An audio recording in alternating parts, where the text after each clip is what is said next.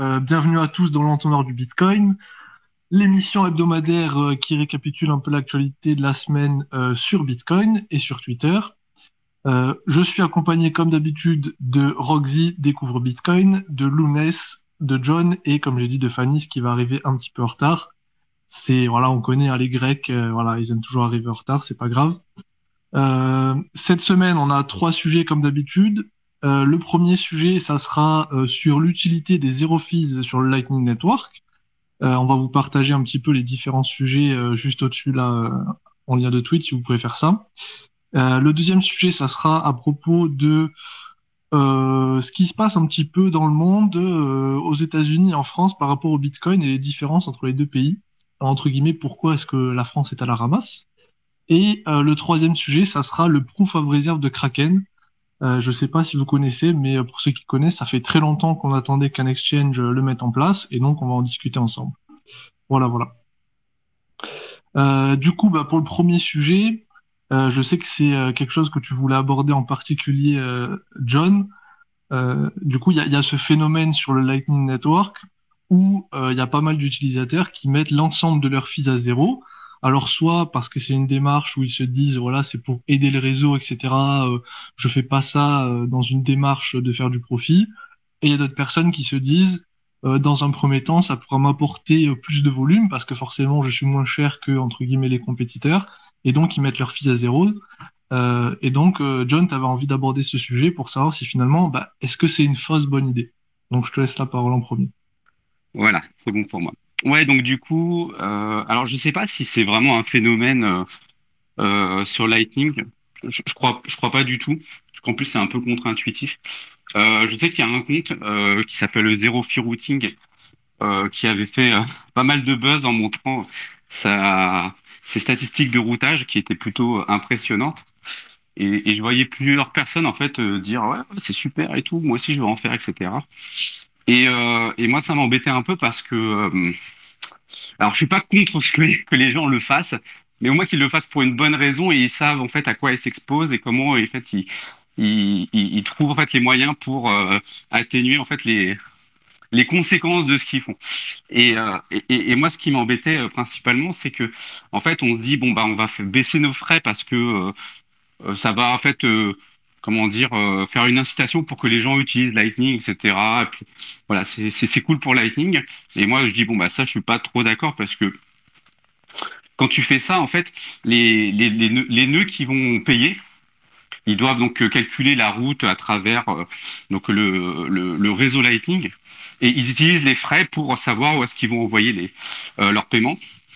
Et euh, là, le problème avec ça, c'est que quand tu mets ça, tu mets à zéro, bah, tu vas tenter en fait les endroits où c'est le moins cher. Et les endroits où sont moins chers, c'est pas là où il y a forcément la bonne liquidité. Donc, tu peux t'exposer dans ces cas-là, en fait, à envoyer tes, tes paiements à des endroits où, en fait, il n'y a pas la liquidité nécessaire. Donc, tu vas devoir réessayer, etc. Alors, quand tu, tu vas devoir, c'est euh, l'application qui va payer, elle va devoir réessayer. Et ça, ça va être une perte de temps, etc. C'est inefficace pour Lightning. Puis au bout d'un moment, même, on va fail complètement le paiement. Donc, tu vois, ça déjà, j'étais pas. Je trouve pas que ce soit une très bonne idée de, de, de mettre à zéro les, les frais Lightning. Puis après, c'est que les gens, je suis pas sûr qu'il y ait toujours une bonne appréciation du risque euh, à être nœud de routage. Et euh, mettre les frais à zéro, c'est un peu comme si on se disait bon bah après tout, euh, euh, moi ça c'est aucun risque, etc. C'est que c'est que tu bénéfices pour moi et donc tu prices pas du tout ton risque, alors qu'il y en a un qui est qui, qui existe vraiment. Moi, je me suis déjà fait euh, euh, claquer mon nœud Lightning, alors que c'était au tout début et j'étais vraiment pas du tout conscient de ce qui était. Mais je pense qu'il y a beaucoup d'utilisateurs qui, en fait, montent leur nœud Lightning et ils sont pas tout à fait, en fait, euh, à la, au beau niveau de connaissance de ce qu'est un nœud Lightning et ce que ça, ce que ça oblige un peu à faire. Un nœud de routage, hein, j'entends bien. Et donc, euh, je ne crois pas que ce soit une très bonne idée euh, pour des personnes qui se disent vraiment en mode débutant, on va y aller avec les phrases zéro, puisqu'en plus, même si on a beaucoup de, euh, flux de routage, ça, en fait, euh, à partir du moment où on va les augmenter, eh ben en fait, on va les rediminuer. En fait, on va pas. Euh, c'est pas comme si on va être, on sélectionné par défaut parce qu'en fait, à un moment donné, on avait les, frais de routage à zéro. Donc, je, je suis pas sûr que ce soit gagnant-gagnant fait dans dans cette histoire-là.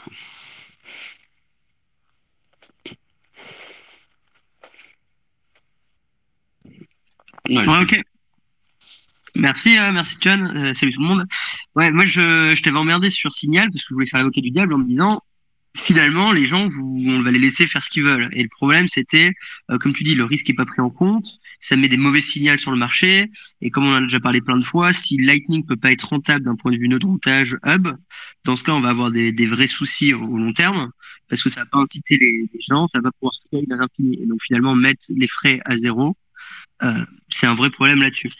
Mais moi, je me dis, bah au pire, tout le monde met les frais qu'ils ont envie. Et en effet, s'il y a des vrais problèmes de sécurité, comme tu le dis, bah, les gens qui n'avaient pas prévu de l'argent, qui n'ont pas gagné de l'argent depuis leur routage, bah, ils vont se faire rect. Les gens vont apprendre de leurs erreurs. Euh, ça va être douloureux.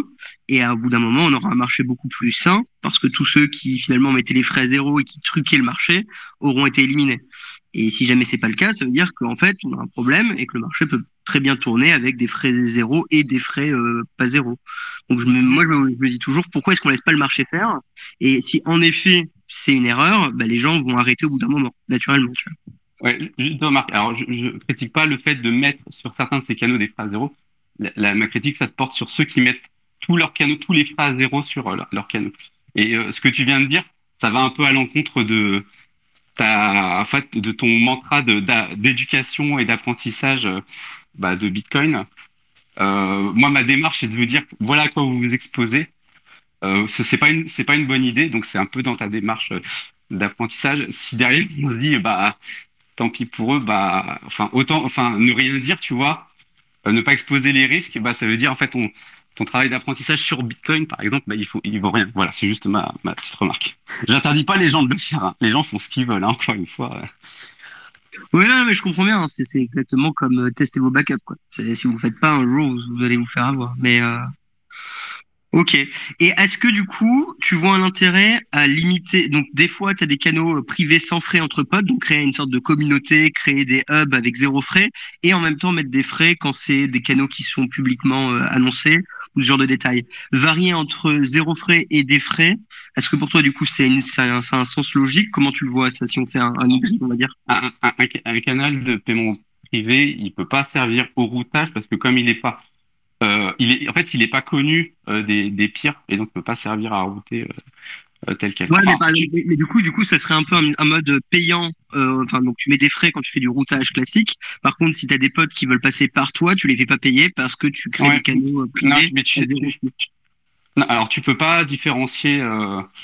Tu, tu, tu, peux pas en fait, en fonction de la provenance. En fait, les frais ils sont dans le graphe public et les gens en fait ils savent à l'avance et tu peux pas toi dire que le paiement il vient de ton pote ou d'un mec que tu connais pas qui utilise par ton pote. Et, euh, donc tu peux pas faire ce genre de de, fonctionnement de sous réseau privé ou alors faut qu'il soit purement privé mais c'est à dire que tu volontairement tu te coupes du réseau Lightning principal quoi.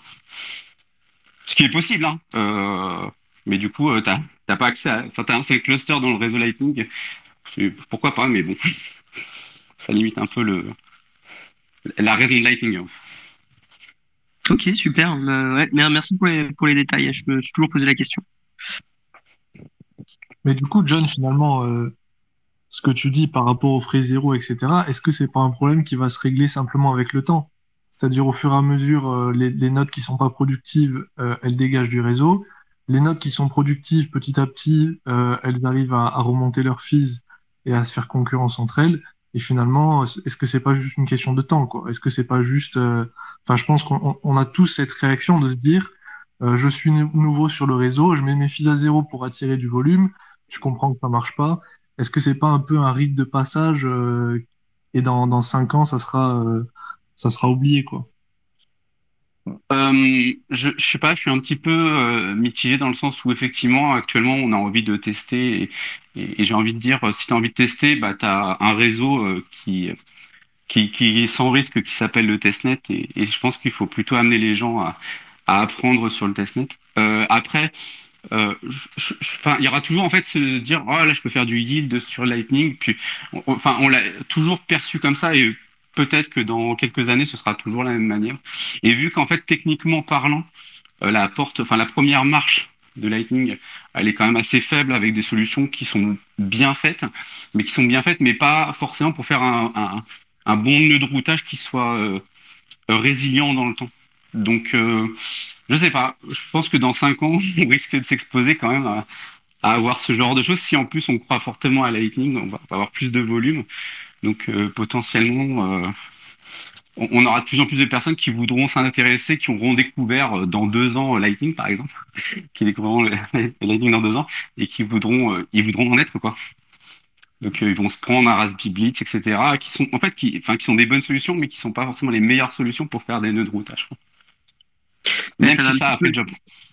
C'est un petit peu de ce que disait Fanny, c'est toi, qu'il y a énormément de canaux qui sont pas utilisés. En fait, quand on prend l'ensemble du réseau, c'est une mm. petite minorité qui route vraiment, c'est une très petite minorité qui sert et une grande majorité qui est complètement inutile ou c'est juste des gens, des gens comme moi ou mes viewers qui ont ouvert des mm. canaux à Umbrel et finalement il n'y a, a, pas de trafic. Et donc je me demande toujours si finalement les frais c'est pas euh, l'un des premiers facteurs qu'il faut changer pour réussir à amener plus de trafic ou pas. Outre la connexion avec le, le réseau et, et, qui où sont tes channels. Tu vois. Bah, euh, c'est toujours un peu compliqué parce que Lightning, euh, en fait, on a probablement trop de canaux publics et pas assez de canaux privés.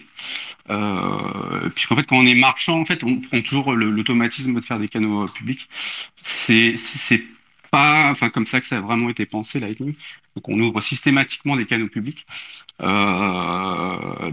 enfin, voilà, je, commence à changer un peu de braquet, mais voilà, on a, on a envie d'ouvrir des canaux publics. Donc, euh, ouais, je sais pas. Euh, c'est euh, un peu compliqué. Il y a, il y a encore une phase, euh, je pense, d'apprentissage. Et euh, comme la première marche, elle est quand même assez assez assez basse. quand j'en parle, par exemple, avec Fabrice Drouin d'Async, lui, vraiment, il, qui a connu Lightning à, à sa genèse, Lightning s'était pas présenté du tout comme on le faisait, comme on le fait maintenant, quoi. Donc, euh, y, a, y a, je pense qu'il y a un bon équilibre entre euh, avoir un réseau qui soit suffisamment résilient euh, et suffisamment, euh, comment dire, enfin suffisamment distribué, on va dire. Faut il peut pas l'être trop parce que sinon on va avoir des, des problèmes de d'efficacité du paiement. Mais qu'il faut qu'il soit suffisant pour que s'il y a un hub genre async qui tombe, bah, le réseau fonctionne toujours. Bon, ben, je pense que ça clôture bien le, le premier sujet. Euh, et de toute façon, je pense que, enfin, com comme l'a dit Roxy, euh, c'est un peu une loi qui est présente un peu partout dans le monde. C'est-à-dire qu'il y aura toujours une petite partie des nodes qui va faire la majorité du volume et la majeure partie des gens euh, qui verront rien passer. Et, et, à terme, je pense que tout ça va s'équilibrer. Euh, bon, du coup, deuxième sujet. Deuxième sujet qui, moi, me tenait à cœur particulièrement. Euh, et c'est un, un, une pierre deux coups, parce qu'on va discuter de deux choses, euh, de deux news un peu qui sont parues cette semaine. Euh, et donc, je vais vous présenter d'abord les, deux news. Donc, la première, c'est un, un, article d'opinion, ou je sais pas comment on peut appeler ça, euh, de Faustine Fleuret, donc de l'ADAN, qui est paru dans la newsletter 21 millions de Grégory Raymond, d'ailleurs, qui est une, une, super newsletter au passage, euh, et qui ne mentionne pas une seule fois euh, le mot Bitcoin. Et donc moi j'ai poussé un petit coup de gueule parce que bon c'est quand même dommage que euh, l'association française qui soit spécialisée dans euh, les cryptos ne mentionne pas le mot Bitcoin. Et je voulais mettre ça aujourd'hui en, perspective avec ce qui se passe aux États-Unis, les Coin Center, les Texas Blockchain Initiative et toutes ces associations qui elles, ben voilà, sont en train de faire des des discussions au Congrès, euh, qui ont des sénateurs qui achètent du Bitcoin. Et la dernière news, ça serait une proposition de loi pour que les paiements en Bitcoin qui visent à faire du commerce, donc qui seraient en dessous de 200 dollars de plus-value, soient exonérés de taxes. Alors en soi, c'est pas non plus euh, une révolution, c'est pas du Bitcoin legal tender, mais ça permettrait, euh, du moins temporairement, de booster un petit peu l'utilité de Bitcoin en tant que moyen de paiement et donc, je voulais mettre ça aujourd'hui en perspective, avoir un petit débat avec, avec tout le monde. Et d'ailleurs, si les auditeurs veulent participer, n'hésitez pas en bas à gauche à demander la parole. Euh, et donc, voilà, je ne sais pas ce que vous en pensez. Moi, personnellement, euh, ça me... D'un côté, ça m'énerve euh, quand je vois ce genre de choses. Euh, ça, me, ça me fait dire que voilà, euh, on a une association en France qui défend pas du tout Bitcoin, qui préfère se focus sur euh, des, des, des buzzwords, du métavers, des choses comme ça et qui font en fait aucun effort au niveau gouvernemental pour euh, pour mettre en avant Bitcoin. Et en parallèle avec les États-Unis, eux, ils, ont, ils commencent vraiment à comprendre euh, ce qui se passe et euh, ils ont des gens qui se battent pour, pour le Bitcoin. Ah, après, il y a quand même. Ah, vous m'entendez? Non. Si on t'entend, mais je crois qu'on a Ah, perdu. ok. Euh, je, je voyais pas la petite animation dès que j'ai parlé. C'est bizarre. Euh, je- j'allais dire, euh, après, il y a une grosse différence de taille et de mentalité entre euh, la France et les États-Unis. Enfin, surtout au niveau de la mentalité, euh, enfin, c'est pas du tout pareil là-bas. Bah, moi, je pense une question de souveraineté. Eux, ils savent qu'ils peuvent se faire plein de thunes et regarder, regagner leur liberté avec Bitcoin. Ils n'ont pas peur de l'assumer, ils n'ont pas peur de miner, ils n'ont pas peur d'y aller. Alors qu'en France, je pense que la, l'ADA, là, ils le font parce qu'ils savent qu'ils peuvent pas mettre Bitcoin. Les, les politiciens, ils veulent pas entendre parler de Bitcoin. La France ne veut pas entendre parler de Bitcoin. Ils veulent mettre le euro numérique. À partir du moment où c'est leur point de vue, l'ADA se plie un petit peu au, au système et se dit bon bah nous on va faire du lobby en contournant l'éléphant dans la pièce. Alors je suis d'accord que Guillaume et moi ça nous énerve absolument qu'ils fassent ça et dirais direct en mode mais c'est Bitcoin, euh, mais, je, mais je pense qu'ils contournent le sujet tout simplement. Et aux États-Unis, ils le contournent pas parce qu'ils ont bien compris que c'était euh, Bitcoin qui prenait la majorité du marché, que les gros fonds d'investissement, ils n'allaient pas aller investir euh, dans le dernier, euh, la nouvelle crypto, ils allaient investir dans Bitcoin, que ça remplace l'or et que ça a vraiment pris une place cruciale aujourd'hui dans dans la discussion aux US. En France, on n'a juste pas cette place dans la discussion et je pense qu'ils en veulent pas. Donc l'ADA se plie à cette réalité qui est on va laisser passer la vague du Bitcoin et on verra qu'est-ce qu'on qu'est-ce qui nous reste l'ADAN désolé et ce qui nous reste avec les NFT, le métaverse, la crypto et tout ce qui pollue pas. Enfin, comme on en parle chaque semaine. Mais en effet. Et par rapport au deuxième sujet, euh, si je peux me permettre, les, taxes, bah, c'est super. Hein, c'est déjà ce qu'on a, je pense, en Allemagne et dans d'autres pays en Europe. Ça, bizarrement, nous, on l'a déjà, ce, cet euh, affranchissement de la taxe pour les paiements. En France, on l'a pas, mais dans d'autres pays européens, on l'a. On l'a. Euh, moi, je pense que c'est super aux US, surtout quand tu vois que toutes les grandes enseignes américaines, comme ils sont au Salvador, ils ont déjà euh, une acceptation de Bitcoin. Genre, ils savent déjà comment accepter Bitcoin. Ils ont déjà commencé. Je parle de Subway, je parle de McDonald's, euh, je passe de Claro. Enfin bref, vous les connaissez euh, si vous suivez un petit peu l'écosystème. Bah, finalement, le dernier frein qui reste, la population a déjà du Bitcoin là-bas. Euh, ils savent déjà comment ça marche. Le dernier frein, c'est légal, c'est juridique, c'est fiscal. Tu vois. Si jamais ils font passer cette loi, d'un coup, c'est leur porte ouverte pour se dire, ok, euh, vous pouvez tous payer en Bitcoin chez nous. Probablement vous le ferez pas, mais au moins si vous le faites, nous on se goinfre en, en, dans la, valeur la plus dure, qui est Bitcoin, et, euh, et vous payez pas de taxes. Donc, pour moi, ça va être poussé par euh, le lobby. Ça me paraît logique qu'ils essaient de faire ça. C'est possible que ça passe. Tu vois, la semaine dernière, on se disait euh, legal tender. Moi, je te disais que ça passerait pas. Ça, pour moi, ça, ça peut carrément passer. Enfin, je sais pas. C'est mon point de vue, mais en tout cas, je suis très bullish par rapport aux US, absolument bearish par rapport à l'Europe et encore plus la France. Mais euh, mais ça change pas. Je veux dire, ça fait un an que, je dis ça. Euh, je sais pas ce que ce que vous en pensez. Et si vous voulez parler, encore une fois, en bas à gauche.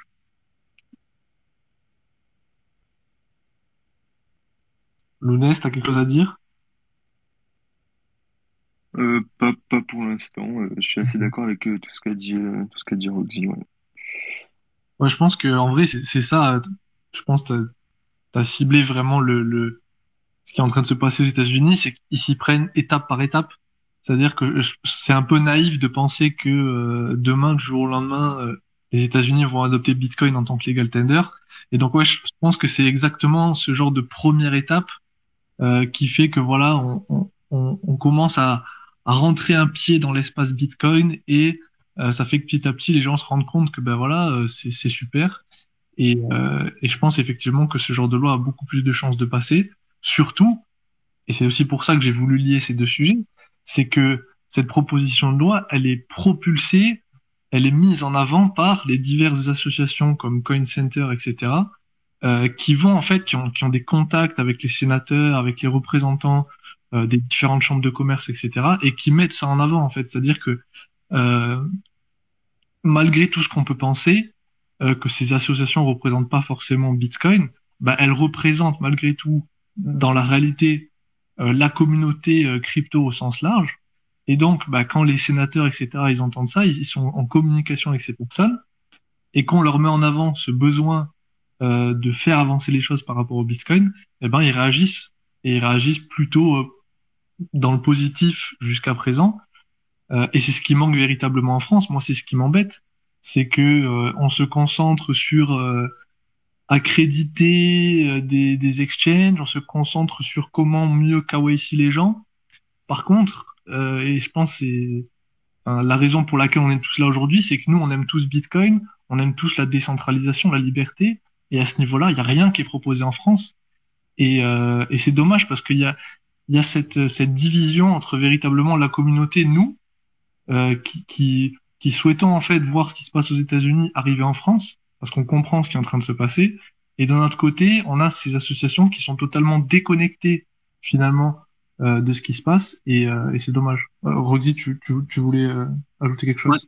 Ouais, je suis d'accord avec toi. Et je pensais également, euh, faut, faut le voir aussi d'un point de vue éducationnel, la différence d'impact que les podcasteurs ont en France et à l'étranger, c'est impressionnant.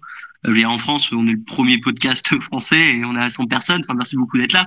Euh, Là-bas, aux US, ils ont Preston Pitch. Euh, ils ont des mecs comme Nick Carter, des mecs qui, euh, toutes les semaines, vont aller red pill des sénateurs, comme tu le dis, des politiciens, des gros hedge funds. Et derrière, ces mecs, euh, bah, ils investissent, ils comprennent, ils commencent à faire du lobby. Genre, je, je trouve vraiment que leur soft power éducationnel Bitcoin, en anglais, hein, en anglophone, est juste impressionnant. Je veux dire, Preston Pitch, ça, ça paraît anodin comme ça, mais ce mec, c'est We Study Billionaires. C'est le premier podcast d'investissement euh, au monde, je pense, du moins euh, américain. Et euh, il a un show tous les jeudis sur Bitcoin et il va inviter des sénateurs à parler de Bitcoin. C'est une force de frappe qui qui est colossale. Et c'est quelque chose que juste on n'a pas du tout euh, en France ou même même si même le francophone c'est je sais pas combien de millions de personnes, c'est des centaines de millions de personnes et on n'a pas ça. Bref, mais c'est c'est toujours le, même souci que euh, bah, je sais pas peut-être que l'argent est trop tabou pour nous, du coup euh, c'est pas la même norme la même mentalité que euh, que les Américains quand ils voient le minage, ils se disent putain c'est super, on va se faire des couilles en or. Vas-y FX, je t'ai donné la parole, Thor, tu peux y aller. Euh, oui, bonjour, est-ce que vous m'entendez? C'est la première fois que je suis sur yes, nickel, c'est parfait. Parfaitement. Oui, euh, bah, écoutez, euh, moi je donne un petit témoignage puisque j'ai fait partie des cofondateurs de l'ADAN là, avec ARC. Donc euh, c'est intéressant d'avoir suivi ça en fait, c'est que on était une dizaine de cofondateurs, en gros des acteurs français pour lancer l'ADAN avec l'idée quand même de se dire, bah voilà, avant, on avait euh, quelques têtes de pont qui parlaient à droite à gauche au Sénat. On va parler d'une seule voix pour essayer d'avoir un impact important et de pouvoir faire pression sur euh, une discussion à Bercy, hein, pour faire simple, euh, parce que les banques, en gros, se retrouvent aussi tout à Bercy. Euh, voilà. Donc ça, c'était ça. Et puis, on a, on a pas mal travaillé sur différents sujets. Alors, je peux vous dire qu'à la fin, il y avait deux sujets par mois des textes sur lesquels il fallait réagir, euh, il fallait réagir, euh, des textes, euh, des propositions qu'on à Bercy qui mettaient dans le tube quelque chose ou je sais pas quoi, la loi Pacte, enfin bref, tout un tas de choses. Et en fait, à un moment, j'ai commencé à comprendre, pour, être honnête, ça a été fin 2020. Je sais pas si vous vous souvenez, il y a eu, il y a eu les, je crois que c'est le 9 décembre 2020, Bercy a mis, a fait deux décrets qui, qui, ont surpris tout le monde, euh, qui étaient très négatifs sur euh, sur voilà sur l'utilisation des cryptos, sur la fiscalité, etc. Et, alors c'était très intéressant cet épisode puisque dans l'ADAN, je, je crois que de, mémoire, le décret est sorti le lundi et le vendredi, euh, genre vendredi après-midi ou matin, euh, on reçoit une notification de Bercy en disant bah regardez, on va sortir un décret euh, vous avez une demi-journée pour, euh, pour, euh, pour donner vos commentaires, etc. Ce qu'on a fait très très vite. Évidemment, on a envoyé ça avec en disant bah écoutez, ça n'a pas trop marché vos histoires, ça mal, voilà, c'est pas très utile.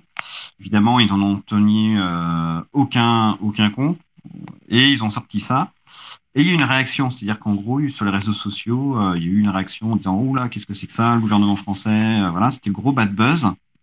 Et il s'est passé une chose assez incroyable, c'est que euh, Bercy a une cellule, euh, une cellule un peu euh, communication qui fait un peu la gestion de risque, et ils ont appelé tous les youtubeurs et, et influenceurs, hacheurs, cryptomatrix, etc. au téléphone en disant mais dis donc, qu'est-ce que vous voulez qu'on propose?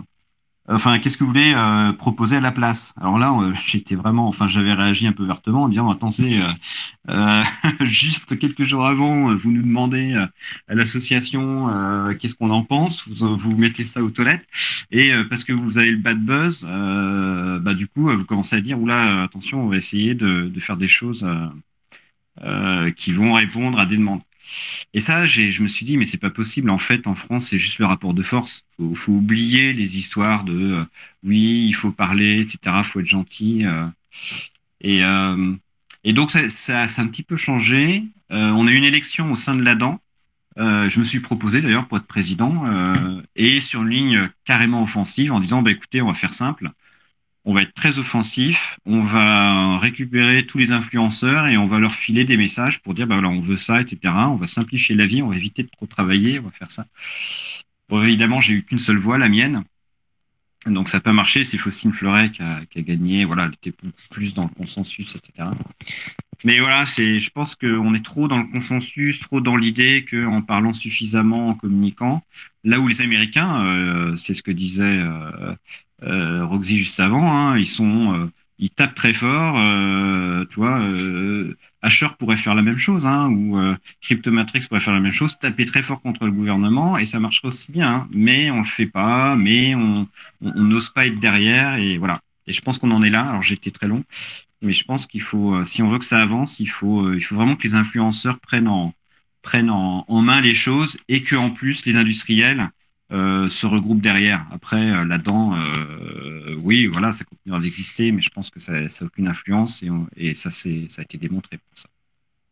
Voilà. Bon, bah, franchement, merci beaucoup pour le retour d'expérience. Je ne te cache pas, moi, personnellement, ça me fait beaucoup de bien d'entendre ça. Je regrette que, du coup, euh, t'aies pas eu plus de voix, mais, mais c'est fascinant d'entendre un petit peu ce qui se passe en, en, interne dans ce genre d'association et je pense que tu as totalement raison. Euh, je pense qu'aujourd'hui, il y a un problème d'approche et, euh, et, je pense que la stratégie du consensus, euh, ça ne marchera jamais en fait parce que la nature même euh, de Bitcoin, c'est une nature plutôt offensive. Alors oui, c'est vrai que si on veut défiscaliser les NFT, euh, peut-être qu'il faut euh, plus tendre l'oreille au gouvernement. Par contre, si on veut faire avancer les choses en, en termes de parce que, véritablement ce dont on parle là c'est euh, c'est de la politique monétaire c'est euh, c'est de la liberté c'est des sujets qui sont beaucoup plus sérieux. Et je vois pas comment on peut euh, on peut faire avancer les choses de cette manière là euh, si je peux faire un petit parallèle euh, historique tout, toutes les plus grandes avancées en termes de progrès qui, qui, ont été faits dans le passé en fait bah, c'était il y avait non seulement énormément de support de la part de la population, et je pense qu'aujourd'hui, euh, pour le Bitcoin, pour la crypto, du moins chez les jeunes, le support il est là, et il y avait aussi euh, une volonté d'être, d'aller à l'offensive en fait. C'est-à-dire c'est pas en demandant euh, gentiment s'il vous plaît à papa Bruno, hein, Bruno le crack, salut si tu nous écoutes, euh, qu'on va faire avancer les choses. Je sais pas si je vois que Fanny nous a rejoint, etc. Je sais pas si les autres voulaient un petit peu euh, commenter ça, et puis on passera au, au dernier sujet.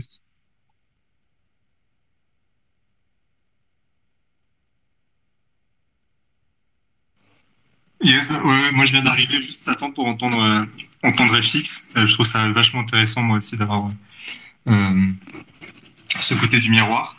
Rien de plus à ajouter, je pense qu'on est globalement tous d'accord de toute façon sur le sujet. Et et je sais pas quelle est, à vrai dire, je suis d'accord sur les problèmes. Je sais pas quelle est la marche à suivre maintenant parce que comme tout le problème pour moi de du côté offensif dont dont on parle là depuis quelques temps, c'est le risque qu'il y a toujours de voir euh, euh, dans l'imaginaire collectif, en tout cas notamment des personnes qui sont un peu extérieures à l'écosystème, d'avoir l'impression qu'il y a un lobby ou euh, comment dire une voie du Bitcoin sur laquelle on peut taper ou à laquelle on peut s'adresser. C'est vraiment pour moi le risque de, du côté agressif, qui est que voilà il y a quelques personnes ou quelques entités qui vont devenir de facto des, des porte-paroles en France. Mais d'un autre côté, c'est vrai que si on fait pas ça, ben ouais, voilà. Euh, autant, enfin voilà, on fait rien en fait, si on fait pas ça.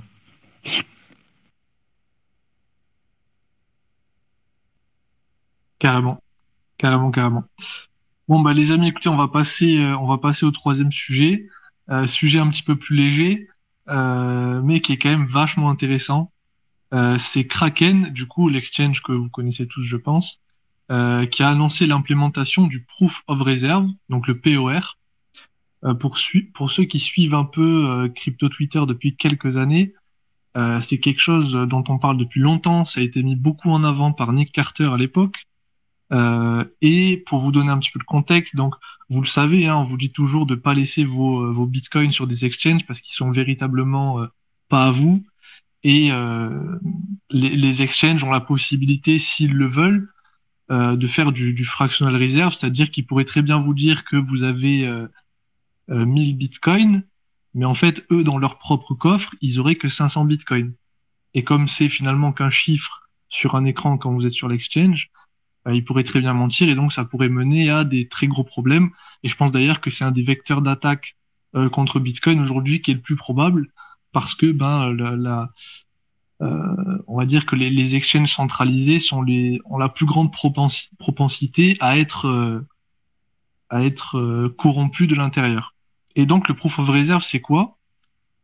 Pour faire très simple, c'est la possibilité d'un exchange de prouver à ses utilisateurs que finalement euh, ils possèdent bien ces bitcoins. Et donc on va faire ça de manière cryptographique en disant voilà, euh, on vous montre que on possède X nombre de bitcoins et que donc finalement ces bitcoins qui sont chez nous, ils existent vraiment et euh, et voilà. Donc je sais pas ce que vous en pensez. Moi je pense que euh, c'est super. Je pense qu'on attendait ça depuis longtemps. Ça change pas le fait que euh, laisser ses bitcoins sur un exchange c'est super risqué, mais euh, c'est voilà c'est mieux que rien. Lounès, tu veux intervenir? Ouais, mon interrogation, c'est cette proof of reserve, elle permet de savoir combien de bitcoins à, à l'exchange, mais pas forcément de savoir combien de bitcoins sont sur les, sont sur l'exchange. Il pourrait très bien dire, regardez, on, a bel et bien euh, 10 000 bitcoins, alors qu'en fait, euh, euh, si on additionne tous les comptes des clients, ça en fait 15 000, tu vois. À moins que je me trompe, mais euh, on n'a pas trop moyen de, enfin, on n'a pas, on n'a pas de d'œil sur euh, sur la sur la base de données euh, des clients, quoi. Alors ouais, c'est vrai que c'est la raison pour laquelle le proof of reserve a mis autant de temps à être mis en place, parce que tu as totalement raison. Du côté euh, du côté on-chain, il suffit juste de dire voilà, de signer une transaction Bitcoin, de dire voilà, euh, c'est l'adresse Bitcoin, ils sont là, ils existent. Donc du côté euh, du côté exchange, c'est super facile à prouver. Effectivement, le problème c'est prouver du côté client que il y a bien ce match entre euh, entre les deux. Euh, mais de ce que je comprends, euh, c'est de manière cryptographique que c'est prouvé, mais c'est aussi avec l'aide de cabinets d'audit, etc., qui sont là eux pour vérifier tout ça. donc ça réduit un petit peu ce ce risque de de triche. Après, je sais pas, c'est dommage qu'il n'y ait pas de John, euh, peut-être pour nous expliquer un petit peu mieux comment ça marche le pour réserve, mais, euh, mais je pense que c'est un, un premier pas assez positif. Ouais, alors euh, de, ils ont l'article, hein, il y a un peu les détails de comment le faire. Et en fait, l'idée pour l'utilisateur, c'est vraiment d'aller sur son compte Kraken et après euh, d'aller sous sa sous-balance et dans les options faire je veux vérifier qu'il y a la quantité. Et en fait, c'est toi qui demandes sur ton interface utilisateur euh, le, droit d'audit. Et là, ça va récupérer les infos sur un, arbre de Merkel, de ce que j'ai compris, euh, un peu plus bas, qui a été du coup audité et validé par ces agences tiers, qui confirment que en effet, sur ton sous-compte à, à toi, donc le sous-compte de Roxy qui est à tu as bien ces bitcoins qui sont bloqués. Et en fait, c'est en agrégant tous ces sous-comptes avec un tiers de, de confiance qui valide euh, qu'ils ont réussi à remonter la quantité totale que l'échange doit avoir. Et donc chaque personne peut indépendamment vérifier que sur son compte il y a bien les bitcoins. Euh, du moins c'est ce que j'ai compris de l'article. Après j'avoue que j'aurais bien aimé que John soit là également. S'il y a un expert parmi vous dans l'audience, n'hésitez pas à venir nous expliquer plus en détail. Euh, mais en tout cas, c'est top de, de voir qu'ils l'ont enfin fait. C'était quelque chose qu'on avait souvent en discussion entre nous en se disant, euh, enfin, le fractionnel réserve, euh, littéralement, ne devrait pas être possible avec Bitcoin. Et avoir des, des, entités qui respectent bien ça et qui font du proof of reserve peut empêcher ces, ces faux bitcoins de circuler, un peu comme on critique avec le Shiba Wallet ou avec plein d'autres choses. Fanny, vas-y. Yes, euh, merci. Euh, bah, déjà, moi, j'ai compris comme toi, Roxy. Hein, donc je, je, pense que c'est à peu près ça l'idée. Euh, après, il y a peut-être des nuances euh, qu'on n'a pas bien. Ouais. Je vous coupe. Excuse-moi. Est-ce qu'il y a un de vous qui pourrait mettre un lien vers euh, vers le proof of reserve de Kraken ou le white paper de Nick Carter? Parce que moi, j'ai très peur de quitter l'interface euh, l'interface des spaces pour pas que ça bug. Voilà, voilà, c'est bon, désolé. T'inquiète. Yes. Mais justement, j'écoutais euh, un épisode de, Vlad Costea. Euh, donc c'est euh, The Bitcoin Takeover, qui est le podcast de Vlad Costea, et qu'il avait enregistré en décembre et où il parlait justement des proof of reserve. Et, ce qui est intéressant, c'est pour, pour donner un exemple et, expliquer aussi que enfin, comment dire, c'est un peu un spectre. par exemple, sur Quadriga, qui était un exchange québécois, enfin canadien, et qui a fait un exit scam du feu de Dieu il, y a, il y a un an peut-être, un truc comme ça. Bah, quand tu regardais les petites lignes sur, sur le, leur, leur TOS, enfin donc les, le contrat, quoi, en gros, il disait que ce que tu achetais sur euh, Quadriga, c'était des Quadriga Bucks et que les Quadriga Bucks étaient convertis en Bitcoin avec un ratio 1 pour 1 lors du retrait. Donc c'était vraiment marqué en petite ligne sur le truc que tu n'achetais pas du Bitcoin, tu achetais euh, euh, leur truc sur leur tableau Excel et que par contre, voilà, si tu voulais vraiment récupérer du Bitcoin, il fallait que tu retires. Là, effectivement, avec Kraken, on a une garantie quand même un peu supplémentaire mais je, persiste à dire que euh, euh, les proof of reserve, je pense, ont leurs limites quand même, et que euh, voilà, on reste quand même sur l'adage notre sur Keys, notre sur Bitcoin. Et, je dis ça parce qu'il y a un peu, j'ai l'impression en tout cas qu'il y a de plus en plus de nouveaux arrivants qui ont l'impression que peut-être que leurs coins sont plus en sécurité sur un exchange qui a une sécurité, enfin, qui a une team dédiée à la sécurité, etc., avec un, en mettant tout effet de votre côté, euh, ça doit être bon. Euh, en fait, ça dépend vachement de par rapport à quel risque vous essayez de vous protéger. Et alors peut-être que par rapport à un risque de euh, purement sécurité sur le protocole Bitcoin du point de vue de ne pas se faire voler ses fonds, ma foi, je sais pas, je suis pas sûr, mais ça s'entend. Mais vraiment sur le côté être sûr d'avoir bel et bien des bitcoins, là il n'y a pas photo. Le seul moyen d'en être sûr, c'est de, faire un withdraw et de récupérer les coins sur votre wallet et j'irai même plus loin, c'est de récupérer des coins sur votre wallet qui est connecté à votre nœud à vous ou à un nœud que vous connaissez. Parce que si vous allez euh, être connecté au nœud de, bah, de, de quelqu'un d'autre, par exemple de, au nœud Bitcoin de Kraken, bah, Kraken peut encore une fois vous mentir et vous dire qu'il vous envoie des Bitcoins alors que c'est pas vrai. Donc il y a vraiment, euh, enfin voilà, c'est pour dire euh, le vrai proof of reserve, c'est Louis ce que tu viens de dire, ça va faire peur à 99% des nouveaux utilisateurs. Et c'est bien le problème. C'est que commencer à dire à quelqu'un t'écris 24 mots déjà, il te prend pour un malade. Une fois que t'as expliqué trois fois, il comprend. Maintenant, lui dire en plus de ça, tu dois avoir ton nœud, avant même qu'il ait des bitcoins, c'est impossible. C'est littéralement impossible, c'est inimaginable. J'ai essayé un milliard de fois, ça marche pas. Donc en fait, c'est une simplicité absolue de dire laisser les coins sur les échanges. C'est bien ça le problème. Euh, donc moi je suis là, enfin on est toujours retiré vos coins des exchanges, hein. mais la réalité c'est que le gars euh, il a envie d'avoir un mot de passe pour son compte et pas 24 mots, ce qui est le gros erreur d'ailleurs d'une grande partie des cryptos, enfin des altcoins et des, des exchanges un peu casino où les gens se font hacker facilement, vous savez. Et derrière, même quand on utilise Bitcoin, euh, enfin tu peux pas leur demander trop. Même mais je suis d'accord que c'est la, meilleure des solutions c'est un peu un peu le, le contrepartie qui doit être dit assez régulièrement, c'est que ça demande des efforts quand même d'être euh, d'avoir sa vie privée, de sa souveraineté absolue et de bien faire les choses. Enfin bon, bah on t'a redonné la parole, donc je me permets de te, remettre speaker. Euh, oui, juste euh, peut-être pour préciser deux trois trucs sur euh, comment ça marche pour of Reserve. je pense qu'il faut remettre ça dans le contexte de Tether, où Tether souvent on a toujours tous les, je sais pas, six mois, un an, une espèce de de, drama sur le fait est-ce qu'ils ont bien assez de dollars euh, qu'ils ont émis sur euh, sur euh, sur la sur la blockchain, enfin ces différentes blockchains en USDT. Et donc en fait ils font un peu de preuve de transparence, etc. Mais c'est jamais vraiment jamais vraiment sûr. Ce qui fait que du coup, voilà, il y, a, pas mal de personnes, dont Nick Carter, qui ont essayé de réfléchir sur comment mettre comment un petit peu améliorer. Donc en fait, euh, le proof of reserve chez Kraken, c'est un peu la même chose que ce qu'on fait d'habitude quand on fait un audit. En gros, il y a des gens qui viennent voir, euh, qui, viennent dans l'entreprise, euh, qui sont spécialisés dans ça. Ils vont regarder tous les comptes que vous avez envers sur sur sur Kraken là, et ils vont faire en gros une empreinte de votre compte et de tous les comptes, et ils vont regarder avec la somme de toutes les tous les bitcoins qui sont contenus à un jour à, un temps T ils vont regarder bah, qu'est-ce que vous avez, vous, de votre côté, sur, euh, sur la blockchain, sur euh, Bitcoin. Et puis, du coup, ils vont regarder, ils vont compter, ils vont dire, bah voilà, il y a 157 000 Bitcoins d'un côté, 157 000 Bitcoins de l'autre, c'est bien. Et derrière, ils vont construire l'arbre de Merkel de toutes les empreintes de tous vos comptes, et ils vont publier sur, euh, sur le site, en gros, le, le, le route Merkel, en gros, votre système. Et vous, avec votre compte, ils vont vous dire, bah, écoutez, je, regardez, euh, vous avez été bien pris en compte euh, dans le dans l'audit, puisque bah, regardez, on vous fournit la preuve, un peu comme les preuves que fait euh, Goulit, par exemple. Euh, c'est c'est des preuves sur sur l'arbre de Merkel. Donc le, chemin de l'arbre de Merkel qui correspond à votre compte, et vous allez pouvoir vérifier que en fait, dans, au cours de cet audit-là, vous avez votre compte a bien été pris en compte.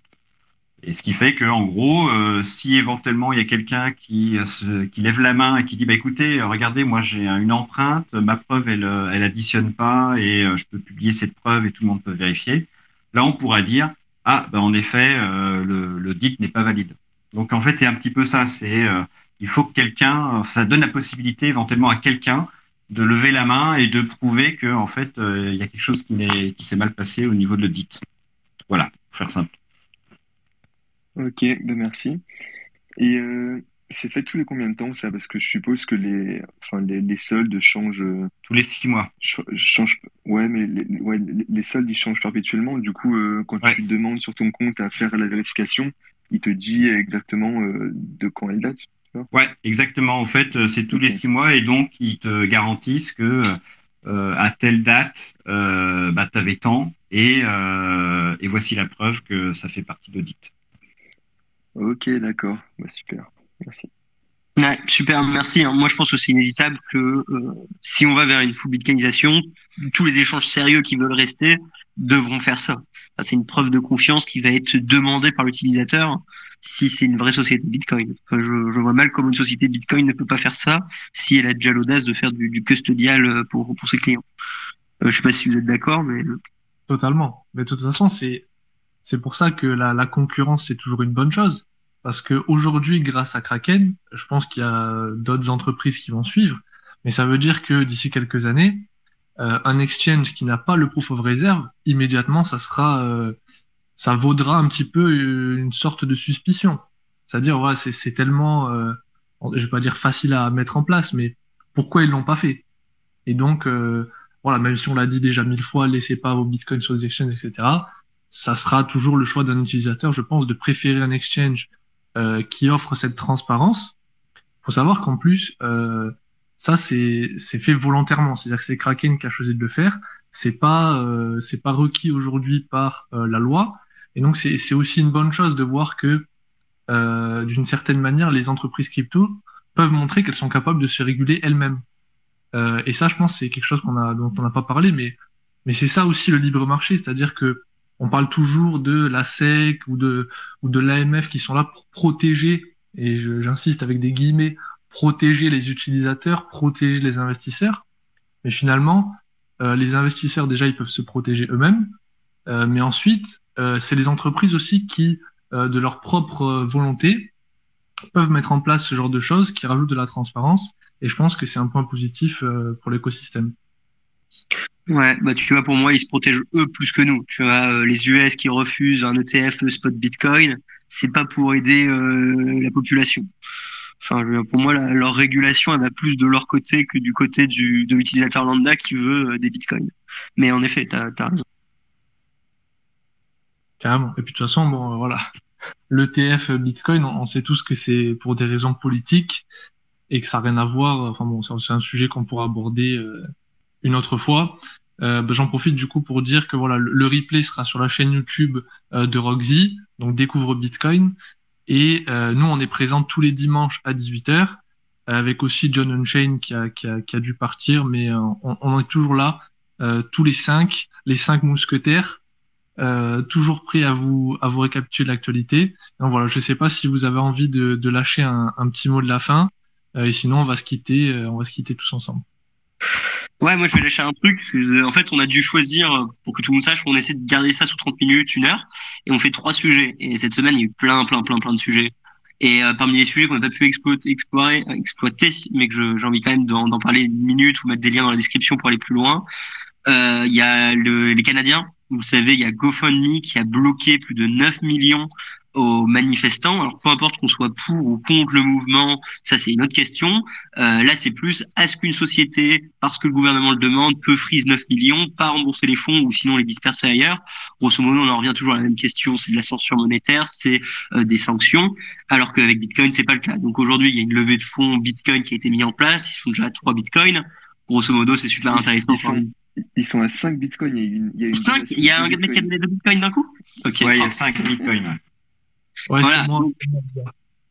Donc voilà, c'est pour dire encore une fois que euh, quand il y a des manifestations, que ça lève de fond, que ça va à l'encontre du gouvernement et qui décide d'attaquer, et bah, on se retrouve toujours avec la même chose qu'à vous dire, c'est que bah, Bitcoin ils peuvent pas l'arrêter, ils peuvent pas annuler une transaction, ils peuvent pas bloquer les fonds. Il y a beaucoup de mes viewers qui ont dit mais si, euh, ils- comment ils vont faire pour rechanger leur euro, enfin en dollars canadiens, ou ils pourront pas faire des échanges, c'est pas légal dans le pays. Réalistiquement, quand c'est une révolution, les mecs ils vont pas demander l'autorisation pour aller payer euh, le café en Bitcoin. Euh, mais voilà, donc ça c'était la première news que vous devriez suivre. Euh, la Russie continue à parler de Bitcoin, donc on va on se calmer là-dessus.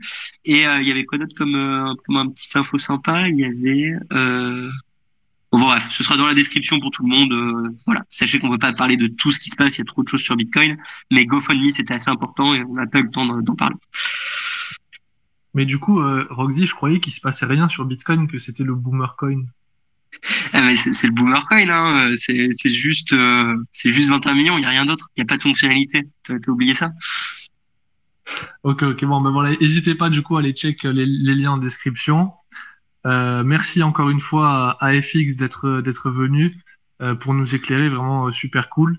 Et puis voilà, du coup, euh, on se donne rendez-vous la semaine prochaine à 18h sur euh, sur Twitter. Et voilà, bisous bisous à tous, euh, ciao ciao. Salut, bisous tout le monde, likez, abonnez-vous, partagez, vous savez. Au revoir, merci. Et merci au. Patreon. Et l'association 4 lettres est une fraude.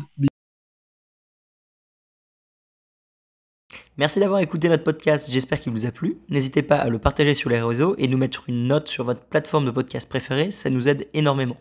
Ceci était une production Découvre Bitcoin, je vous retrouve très bientôt sur les réseaux. Merci à vous et n'oubliez pas de le partager grandement. Salut